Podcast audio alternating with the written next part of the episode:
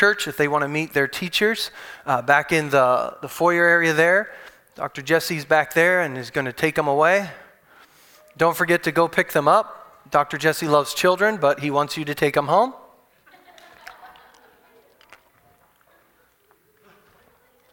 We've been in a series for the last several weeks that I've called Put Away the Toys. It's a series about growing up in, in our faith, maturing. The Apostle Paul tells us, When I became a man, I put away childish things. In essence, what the Apostle Paul is saying is by putting away childish things, I became a man. Too many people are going to church and wanting to become spiritually mature, but aren't putting away childish things.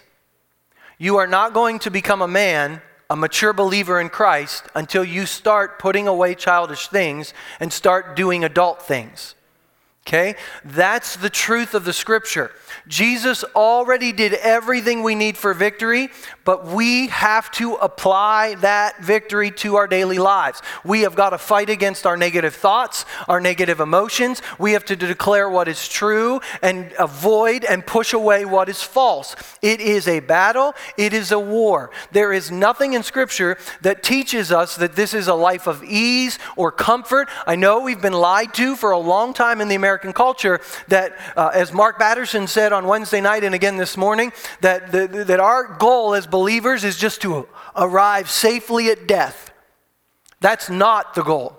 The goal is to be all in for the Lord and to give ourselves for Him.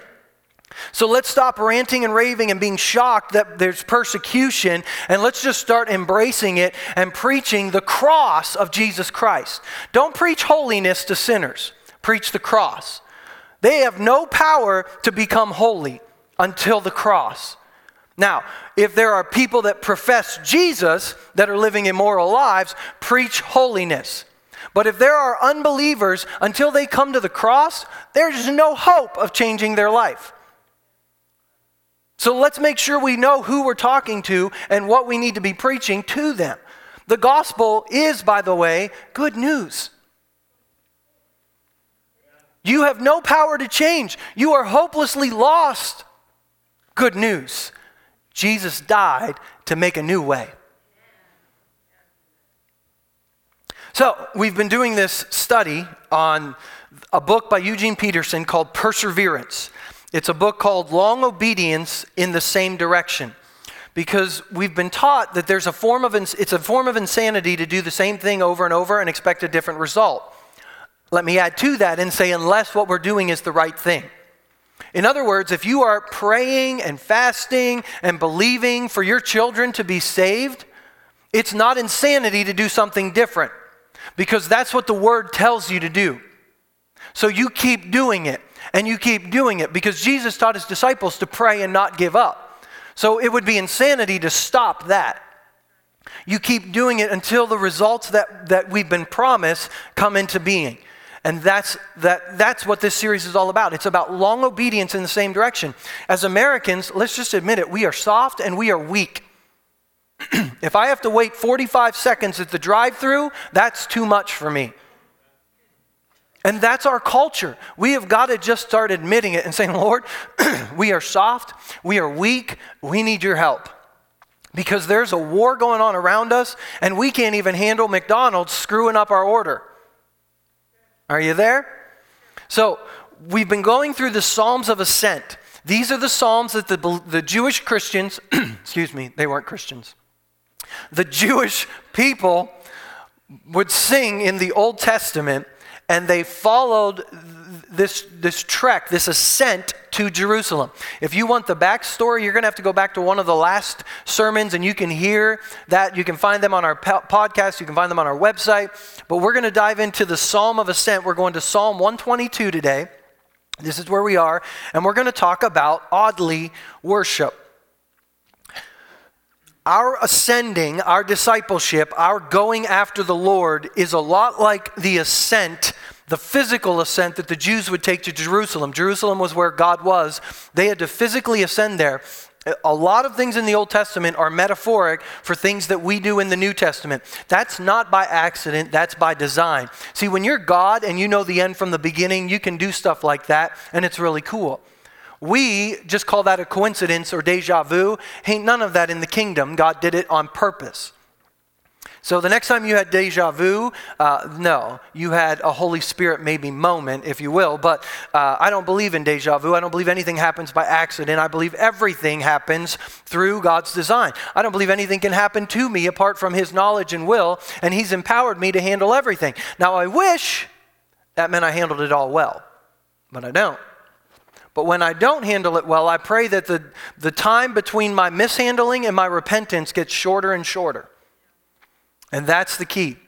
So, Psalm 122, we've been reading from the message version, message translation, message Bible, whatever you want to call it. I know there's a lot of feelings on it, but uh, that's what we're reading from. Psalm 122 says, When they said, Let's go to the house of God, my heart leaped for joy. And now we're here, O Jerusalem, inside Jerusalem's walls. Jerusalem, well built city, built as a place for worship the city to which the tribes ascend. All God's tribes go up to worship, to give thanks to the name of God. This is what it means to be Israel. Thrones for righteous judgment are set there, famous David thrones. Pray for Jerusalem's peace Prosperity to all you Jerusalem lovers. Friendly insiders, get along. Hostile outsiders, keep your distance. For the sake of my family and friends, I say it again live in peace. For the sake of the house of our God, God, I'll do my very best for you.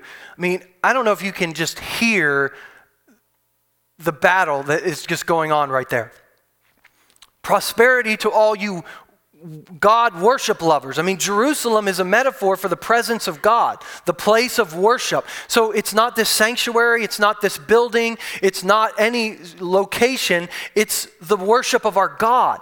And peace to all of you who learn to praise and worship our God. All of you that are uh, hostile outsiders, get away from me. Taking every thought captive and making it obedient to the scripture. I mean, there is a war going on right here in Psalm 122. See, for me, one of the afflictions of being a pastor is that I get to listen with a very straight face to all of the reasons that people give for why they don't attend church. And they are many. People tell me all the time, my parents forced me to go as a kid, so now I don't want to go. There's too many hypocrites in the church. It's the only day I have to sleep in. And there was a time in my young, naive life where I thought that the way to win this battle was to point out how those excuses didn't hold water. And so I would try to point out that that, that excuse was flimsy and it really didn't make sense. And I would try to, to show them that so that they would embrace truth. But what I found was it didn't make a difference. For every excuse I would shoot down, three more would pop up in its place. And so now I've learned to just listen with a straight face to all of the reasons why people don't attend church. And then I pray that they would somehow, within their spirit man, come to the conclusion of why it is we actually come to church. Him. Him. He's why we come. And I can't force that on anyone or argue that on anyone. It's really got to be the work of the Holy Spirit. I, I was thinking as we watched uh, Casey's testimony this morning, and she sat there uh, in the pew and uh, didn't even know the sermon, and the Lord moved on her heart. I thought, man, that just takes all the pressure in the world off. I mean, it doesn't even matter what I sit up here and say if the Holy Spirit's at work. That shows us why it's all the more important to be in prayer. Because despite what anyone up here is saying, if we're praying, the Holy Spirit is moving on people's hearts in spite of what's being said up here. Just a sidebar. So, but that mean, doesn't mean I won't study and prepare because I still believe what we do here is important. But anyway, people give you these reasons, but there are many people who decide to go to church who choose to worship, who choose not only to come to a building, but actually engage themselves in worship when they get here. Psalm 122 is one of those people. It's the song of someone who's decided to go to church and worship God. Psalm 120 was the psalm of repentance. Psalm 121 was the psalm of trust. Now we're on the third one, Psalm 122, and it's the psalm of worship. Before we get into this psalm, I got to pause for just a minute because the word worship is a very complex word. Everything we do in our lives is worship to the Lord. Every act of obedience, in fact, just giving my life to Him is an act of worship. I know that. But for the sake of the conversation today, when I talk about worship, I'm talking about what happens here.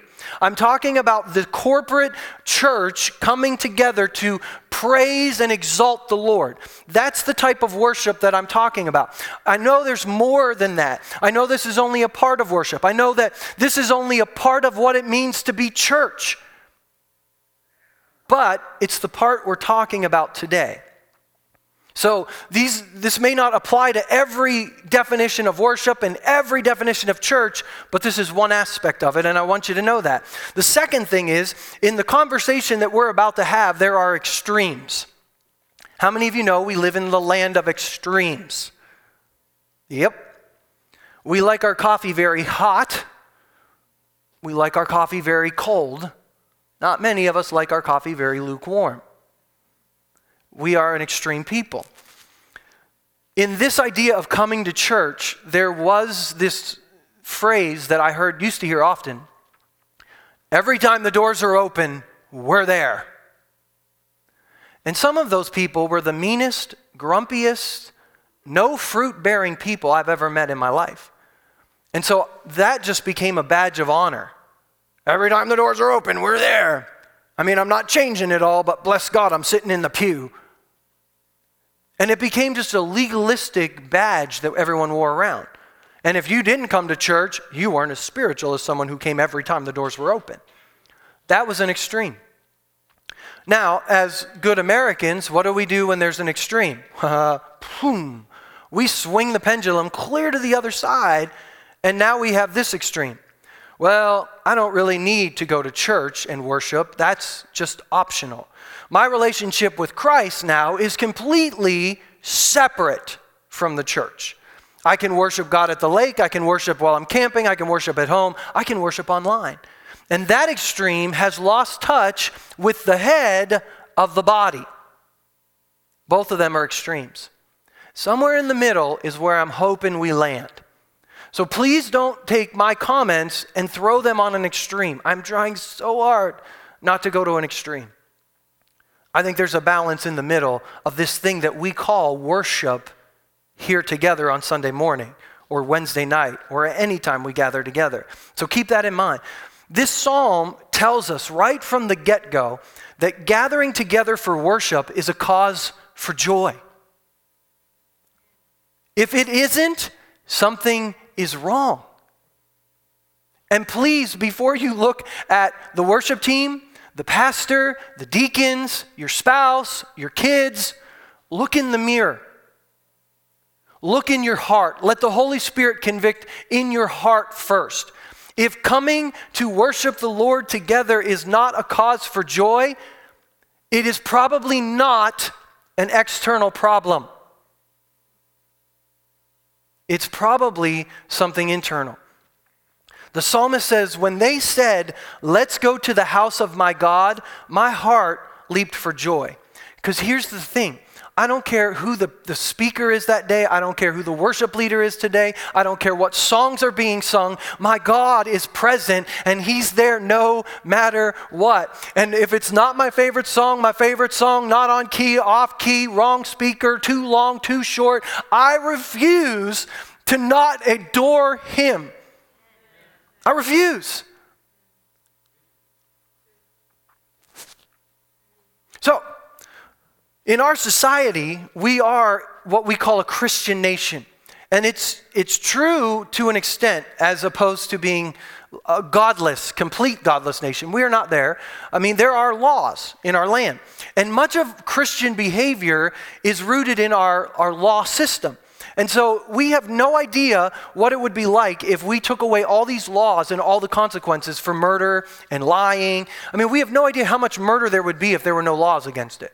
We have no idea how much uh, dishonesty there would be if we took away the laws against it. I mean, there's so much when it's against the law. Uh, I can't imagine what it would be like if all the gloves came off. And so, a lot of what we call Christian behavior is, is really not volitional. We're not forced to do it. But worship is one of the areas of, of the Christian life that is totally optional. There is no worship that is forced. Everyone worships because they want to, with a few minor exceptions.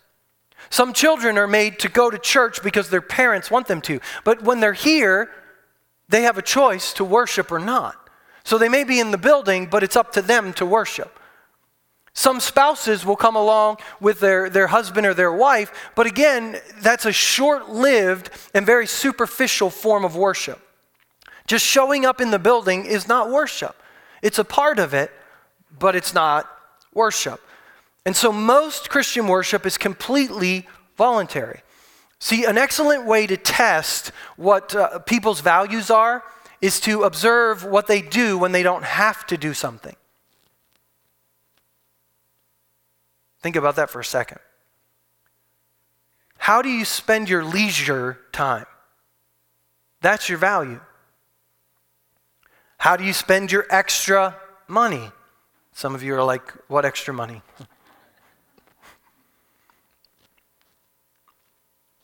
How do we worship? See, those things show our value system. This psalm shows us three way, reasons why we choose to worship. The first one, and this is kind of worded by Eugene Peterson, he says this Worship gives us a workable structure for life. Think of the word framework. Worship becomes the framework of our lives. It really does. The psalm says, Jerusalem, well built city, built as a place for worship, the city to which tribes ascend. All of God's tribes go up to worship. That's what Psalm 122 says. Jerusalem, for the Hebrew, was the place of worship. In Jerusalem, Everything that God ever said was remembered and it was celebrated. That's kind of what happens when we come here. When you went to Jerusalem, you encountered the reality that God created you, God redeemed you, and God provided for you. When you go to Pizza Hut, you are not confronted with the reality that God created you, redeemed you, and provided for you. When you come here, we try to impact you with the reality God created you, God redeemed you, and God provided for you. That's why we come together to worship. It's the framework of our lives. It reminds us of that framework. See, in Jerusalem, all the scattered fragments of experience for the history of Israel were all put together. All the bits and pieces of truth and feeling and perception were put together in a single whole. It was the reality of their history, their faith. Everything came alive in Jerusalem. It just made sense. The King James Version translates it this way Jerusalem is a builded city that is compact together. So, in other words, the city of Jerusalem was literally an architectural metaphor for what worship is all the pieces of stone and all the buildings fit together harmoniously in Jerusalem. There's no loose stones, there's no leftover pieces, there's no gaps in the walls, there's no gaps in the towers. Jerusalem was the city that was well built, compactly built, skillfully built, and was at unity with itself. And not only was it a structural metaphor, it was a social metaphor. The psalm again tells us that all of God's tribes ascend to worship in Jerusalem. In Jerusalem, in worship, all of the separate tribes came together as a functional whole, as a single eh, to worship the Lord. No matter what their strengths were, no matter what their culture was like, they all came together to worship the Lord. When we come here for worship, we come from different places, we come to, from different conditions, but we are after the same things. We're saying the same thing and we're doing the same thing. We've got different levels of intelligence and different levels of wealth. We've got different backgrounds and different languages and different rivalries and different resentments, but in worship, we gather together in a single whole. And the Bible tells us there's power in that. It talks about the power in unity. It talks about the power that exists when we, from different cultures, different opinions, different backgrounds, different ethnicity, different uh, age groups, when we come together as one single unit and declare our adoration of God and our surrender to Him, there is power in that. And we are energizing our guy in the video game. A friend of mine put this on Facebook yesterday. It says So today, Teresa and I went to watch the show Jonah in Branson, Missouri. The most amazing thing happened. After the sound techs announced the show would be delayed due to audio problems, the cast came out to greet the guests. After about 15 minutes or so, the cast began singing some worship songs. In a room full of strangers, the most amazing sound aired. Nobody cared what church or state or even skin color. All that mattered for the next 30 minutes was strangers worshiping together to a wonderful God. I thank God for the incredible time with Him and those in the theater. It doesn't just take a sound system or instruments to make beautiful music, just willing hearts. Now, man, I'm sure the room was electric and goosebumps, and none of that matters. What matters is that there was a war taking place over the city of Branson, and the Prince of Peace, the Prince of the powers of the air that are on our side, got a shot of energy that day. And they didn't know it or see it. It doesn't matter whether you get goosebumps or don't have goosebumps. What matters is if you do what the Word says, and the Word says, declare who God is, and that energizes our side. And when we start energizing our side on a regular basis through our prayers, through our fasting, through our obedience, through our praise, when we start using those weapons, you're going to see relationships restored. You're going to see corruption come to the surface. You're going to see your family won to the Lord. You're going to see your physical healing. This is the good news. This isn't, this sermon is not to reprimand us that we don't go to church enough. This sermon is not reprimanding us because we don't worship loud enough or strong enough. This sermon is a reminder that the reason we come here is to do battle so that our guy wins. So that what he did on the cross isn't wasted, but it shows up in my daily life. I'm no longer insecure. I'm no longer fear filled. I'm no longer impatient. I'm no longer living for myself. I'm living for him. And all of that happens when we engage ourselves with the weapons that He's given to us. Consistent, faithful worship together gives framework to our lives. Week after week, we enter this place compactly built to which the tribes ascend, and we get a working definition for our life. The second thing the psalm does is that worship nurtures our need to be in relationship with God. It nurtures. In other words, it causes our relationship to, with God to grow. That's what worship does corporate worship. The psalm says that Israel, this, this is what it means to be Israel to give thanks to the name of God. Did you hear that?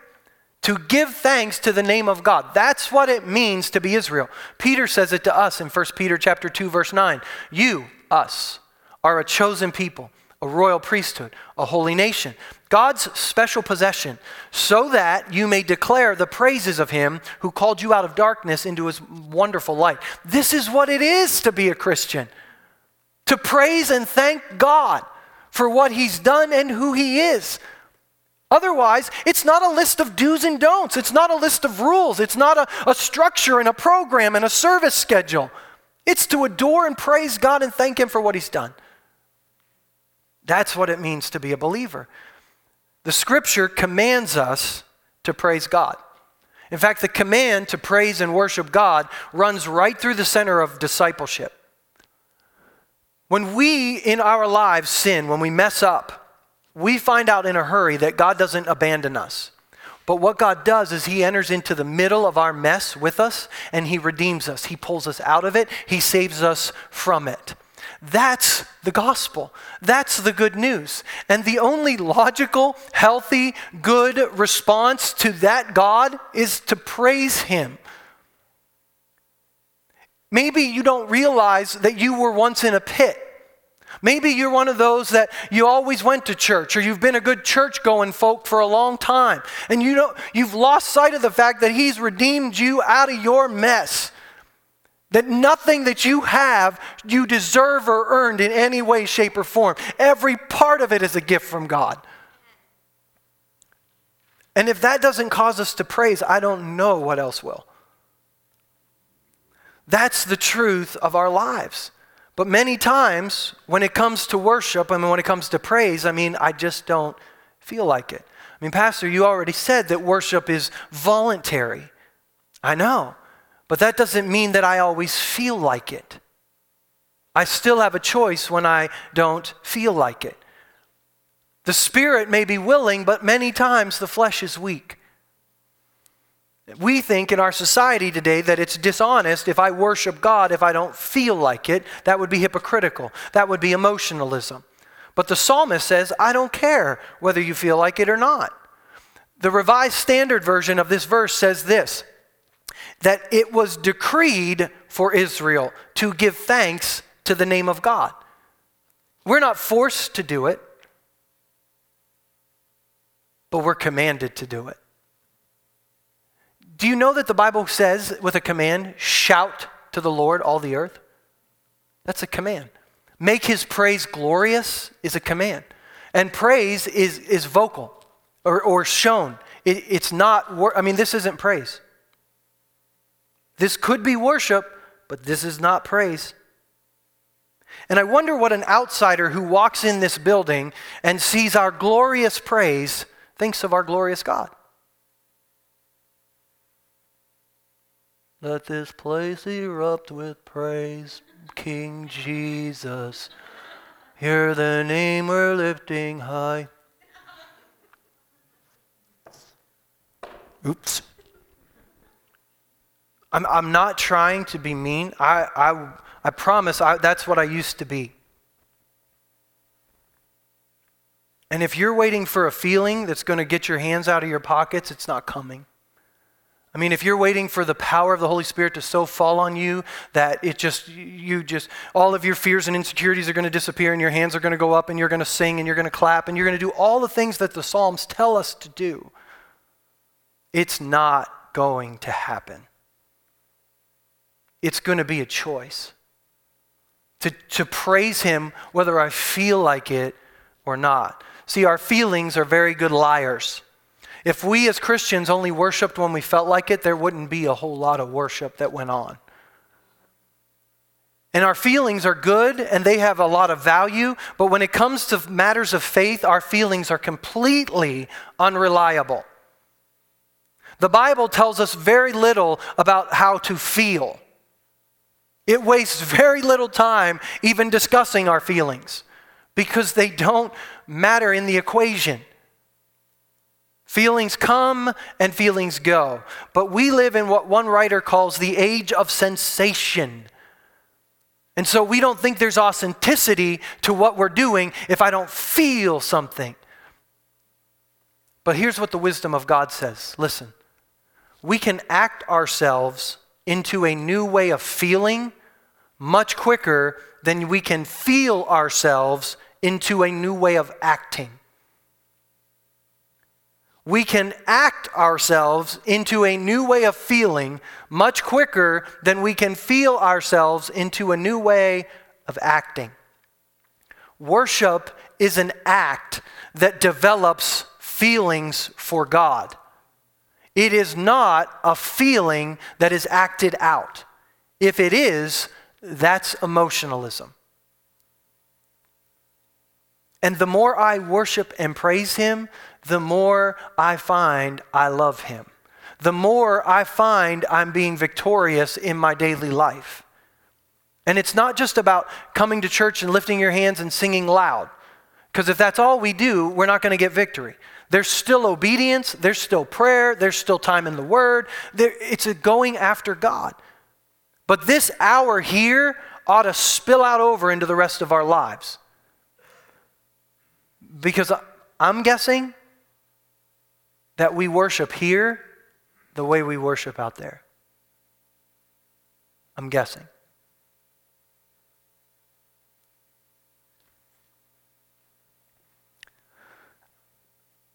The third reason is that worship, ooh, I went too far, centers our attention on the judgments, the decisions of God.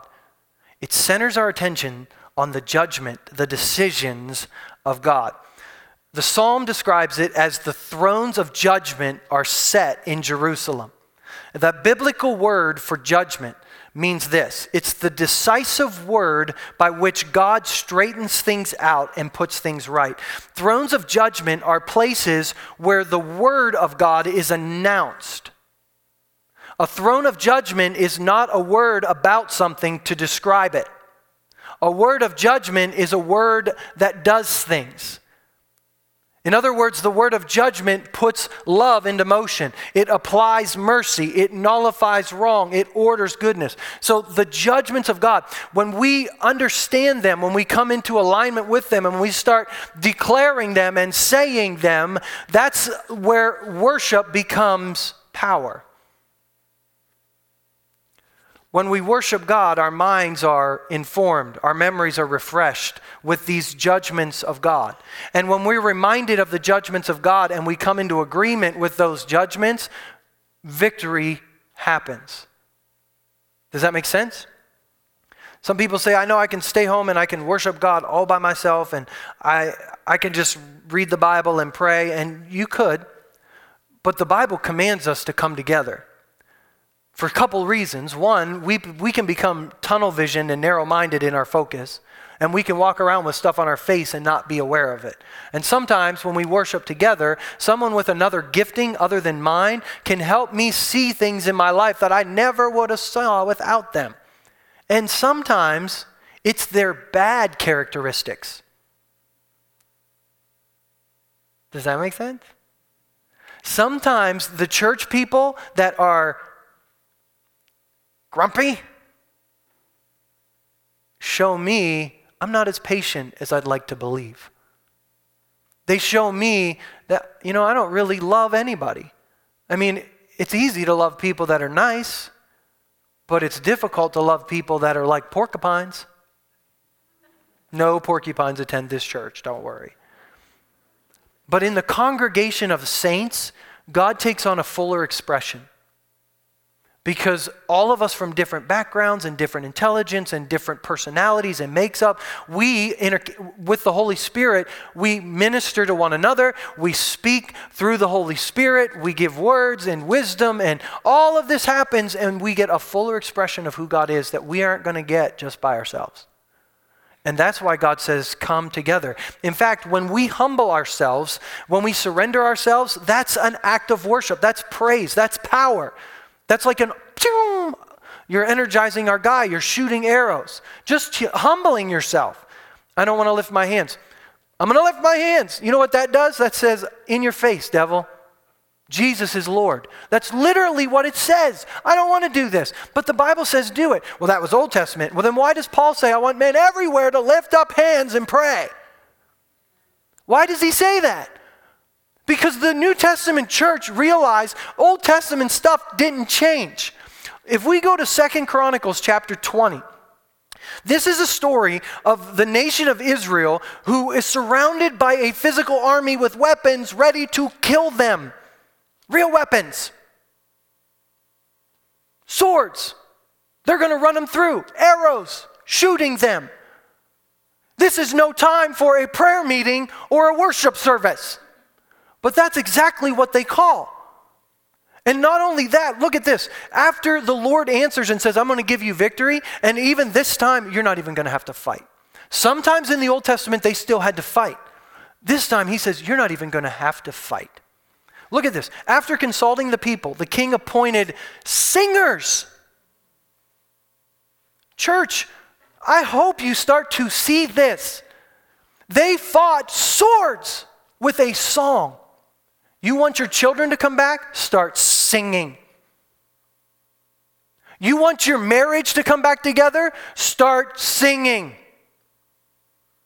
Uh, it's not the only thing you're going to do. Trust me, you're going to have to be obedient each step of the way. But just open your mouth and start saying, God, you are my God. King Jesus, you're the name I'm lifting high. And watch what happens. Look what he did to a physical army. The, the New Testament church caught this, they knew this. I mean, we're, we're trying to find a scripture verse that says, I have to lift my hands in worship, I have to pray, I have to sing. It doesn't say any of that in the New Testament. Keep trying to work out your problems. Or tap into the weapons He's given you and use them. And see what happens in your life. Read the rest of the story. The armies were dead, bodies lying all over the ground. Not a single one of the enemy had escaped. Psalm 149 Praise the Lord. By the way, that's a command. Sing to the Lord a new song, meaning the worship team is not singing, they're just playing stuff. You sing. That's a new song. It's one that doesn't have words, it's from your heart. I can't carry a tune. Don't care. It doesn't say if you can carry a tune, sing to the Lord a new song. I don't know what to sing. It doesn't say. It just says, sing to the Lord a new song. You're not going to tell me what to do. I'm not telling you what to do. But the Bible says if you want to win victory in your life, sing to the Lord a new song. Pastor, I don't understand why week after week my marriage is in this shape. I don't understand, Pastor, why my kids are rebelling against me. I don't understand why I can't get financial breakthrough. Have you used all the weapons at your disposal? It's getting very quiet. Either you're getting mad at me or you're getting it, and I'm praying you're getting it. People of Jerusalem, Exalt in your king. Praise his name with dancing, accompanied by tambourine and harp. For the Lord delights in his people. He crowns the who? The humble. The humble with victory. Let the faithful rejoice that he honors them. Let them sing for joy as they lie on their beds. Let the praises of God be in their mouths and a sharp sword in their hands to execute vengeance on the nations and punishment. What in the world? Those two weapons don't go together? Oh, yes, they do. Because look at this we don't use worldly weapons. We use God's mighty weapons. You don't need a sword to hack up your neighbor. You need to start praising God. Because before you win them to the Lord, you better have done battle in the principalities above them, or you're not going to win them. I mean, you may be able to convince them up here, and you may be able to get them to say a sinner's prayer just to get rid of you. But if you want to transform people's hearts and lives, you need to start doing battle up here. We use these weapons to fight against our enemy. Ephesians chapter 6. Be strong in the Lord and in his mighty power. Put on all of God's armor so that you'll be able to stand firm against all the strategies of the devil. Do you think when Paul wrote put on all of God's armor, he thought I am I'm going to list every piece of the armor and there is absolutely no piece of armor that will remain unlisted? Did you think that he envisioned us making uh, little things for children to wear that were like suits of armor so they knew the armor of God? No, put on every single weapon at your disposal. And if you read the Bible from cover to cover, you're going to find weapons that are there in the scripture that aren't referenced in Ephesians chapter 6. I don't know about you, but I want every weapon he's got for me. I mean, he went through a whole lot to get me a victory. I want to use it. Declaring who God is is a weapon, it's praise. Halfway around the world this morning, before you even got out of bed, Deb Reed, she's one of our missionaries, she preached a sermon this morning called The Superpower of Praise to Africans on the other side of the world. The superpower of praise. What's the Holy Spirit saying to the world, to the church? Humble yourselves. You surrender to me. That's a weapon. When you humble yourself, you have just dem- overcome evil with good, Paul tells us in Romans chapter 13. So when you humble yourself, when you surrender to the Lord, when you do what you don't want to do, you have just disarmed the principalities and powers that are fighting against you. Because God crowns the humble with victory. Corporately coming together is a weapon. It's unity. There are unseen forces. It's time to get our head out of the sand and stop thinking that what we see and feel and touch and taste is what real re- reality is. There's a kingdom that God is setting up on the earth. It's here, it's at hand, it's right in front of us. Jesus already gave us everything we need to establish the parameters of it, but we're waiting to see it with our eyes. We're no better than the early church, the disciples, before Jesus told them, hey, stop looking for an earthly kingdom. Start trusting me.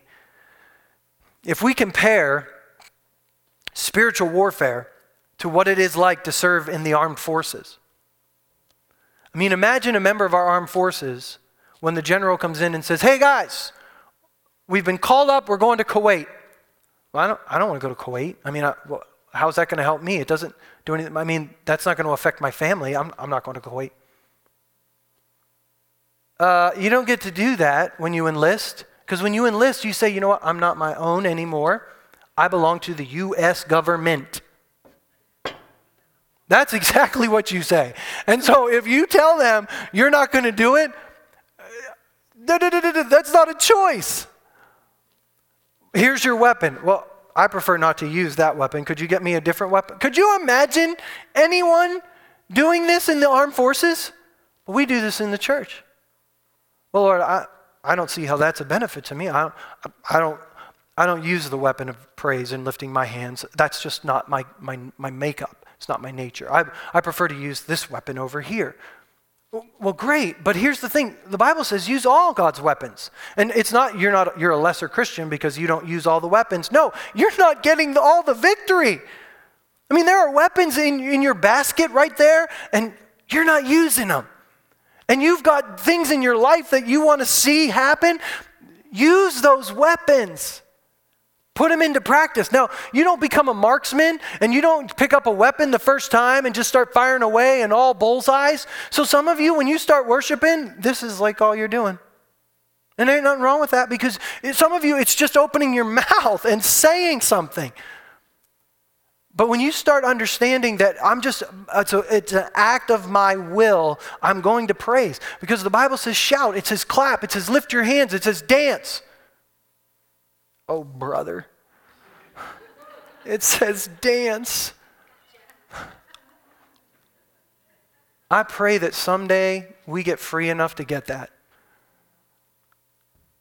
The man after God's own heart danced before the Lord with all his might because he no longer cared what anybody thought of him. He was just so enamored with the presence of God coming back to Jerusalem because this is what it means to be Israel. There's power in corporate worship. I'm going to ask the worship team to come back. See, worship may begin here on Sunday, but it doesn't end here. Worship doesn't satisfy our hunger for God, it whets our appetite for God. Worship here ought to spill out over into every area of our lives. Worship for us permeates every part of us. I challenge you again to stay away from the idea that, you know, every time the doors are open, I'm there. But my desire is that we wouldn't go to that other extreme either. And that we would understand the value of coming together in worship more than we do. That every excuse for not being here would no longer keep us from being here. That maybe we would just come to understand the value of corporate worship to the point where I fight to get here. I fight to get here on time. I fight to worship when I don't feel like it. I fight because not only is my victory on the line, but the victory of maybe somebody else in this room is on the line. The victory of somebody in my neighborhood is on the line. And so I'm going to do my part. I've enlisted. I mean, I've said to God, God, everything you desire, I'm going to do it. And He says, you know what? Praise me. Lift your hands, praise me. Shout my praise. Declare my praise. Say it. Do it. Battle, fight, pray, fast, study. God, I'm yours. I'm yours. So we're either going to sing, I surrender some or I surrender all. That's the question. There's a scripture verse that my daughter had to memorize last night. It says this yeah, she had to memorize it for Sunday school today, and as good parents, we texted the Sunday school teacher last night and said, uh, We don't have our paper. What's the Sunday school verse?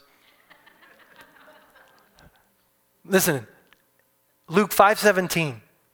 And the power of the Lord was with Jesus to heal the sick. And the power of the Lord was with Jesus to heal the sick. Wasn't it always? No. In Nazareth, he couldn't do many miracles. Why? They didn't believe in him. Don't think for a second that the atmosphere we create with our attitudes and our actions have no bearing on what happens here. It's not emotionalism.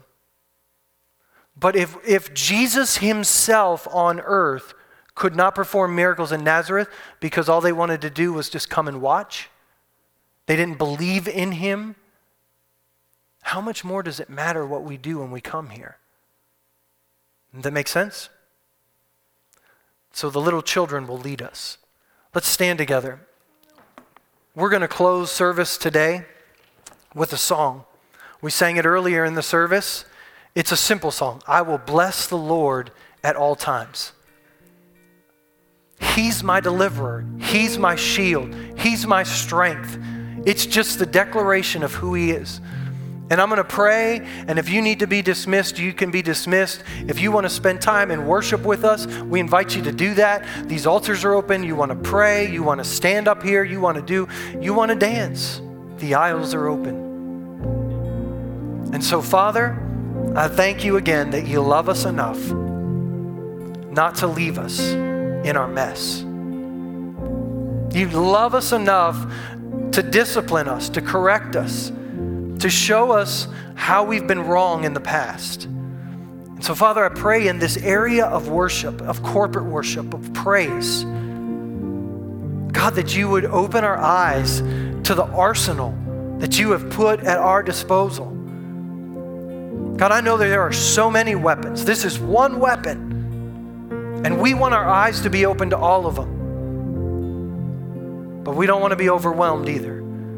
So, God, take this weapon and make it a reality in our lives. Help us tomorrow at work when there's confusion, when there's frustration, to just begin to lift our voice and praise you. When our kids are rebelling, there's chaos, we're fighting with our spouse, help us to lift our voices to you and declare that you are our provider. Because, God, we don't fight against flesh and blood. We know that now.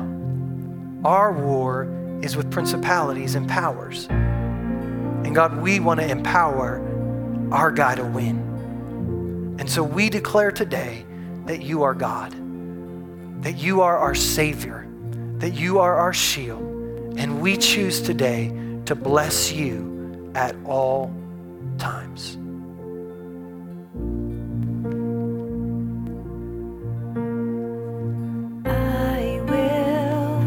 Bless the Lord forever.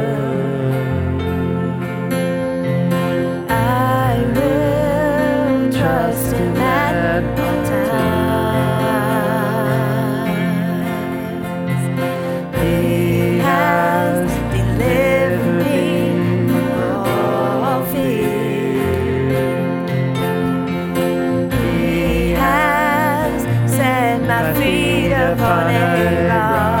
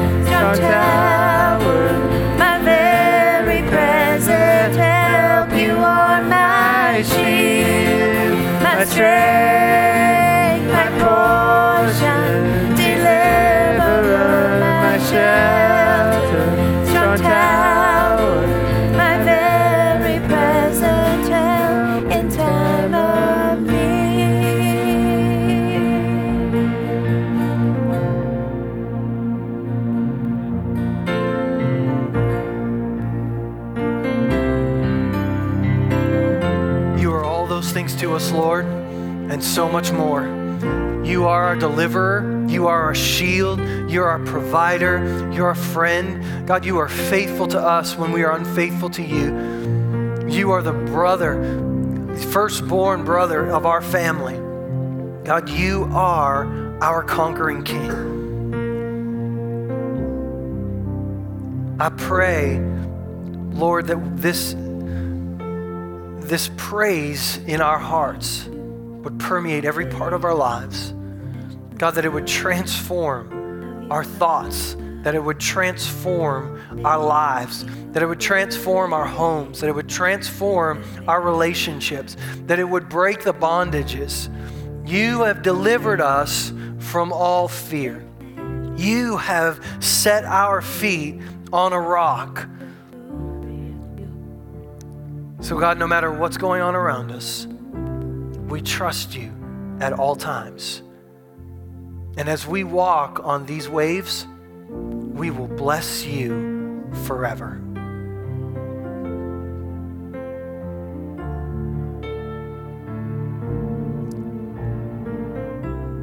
That's what it means to be Israel and to be your people.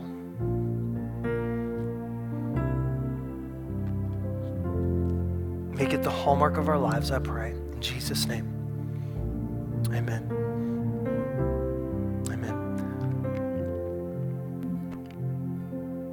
Stay as long as you'd like. If you need to go, feel free to be dismissed.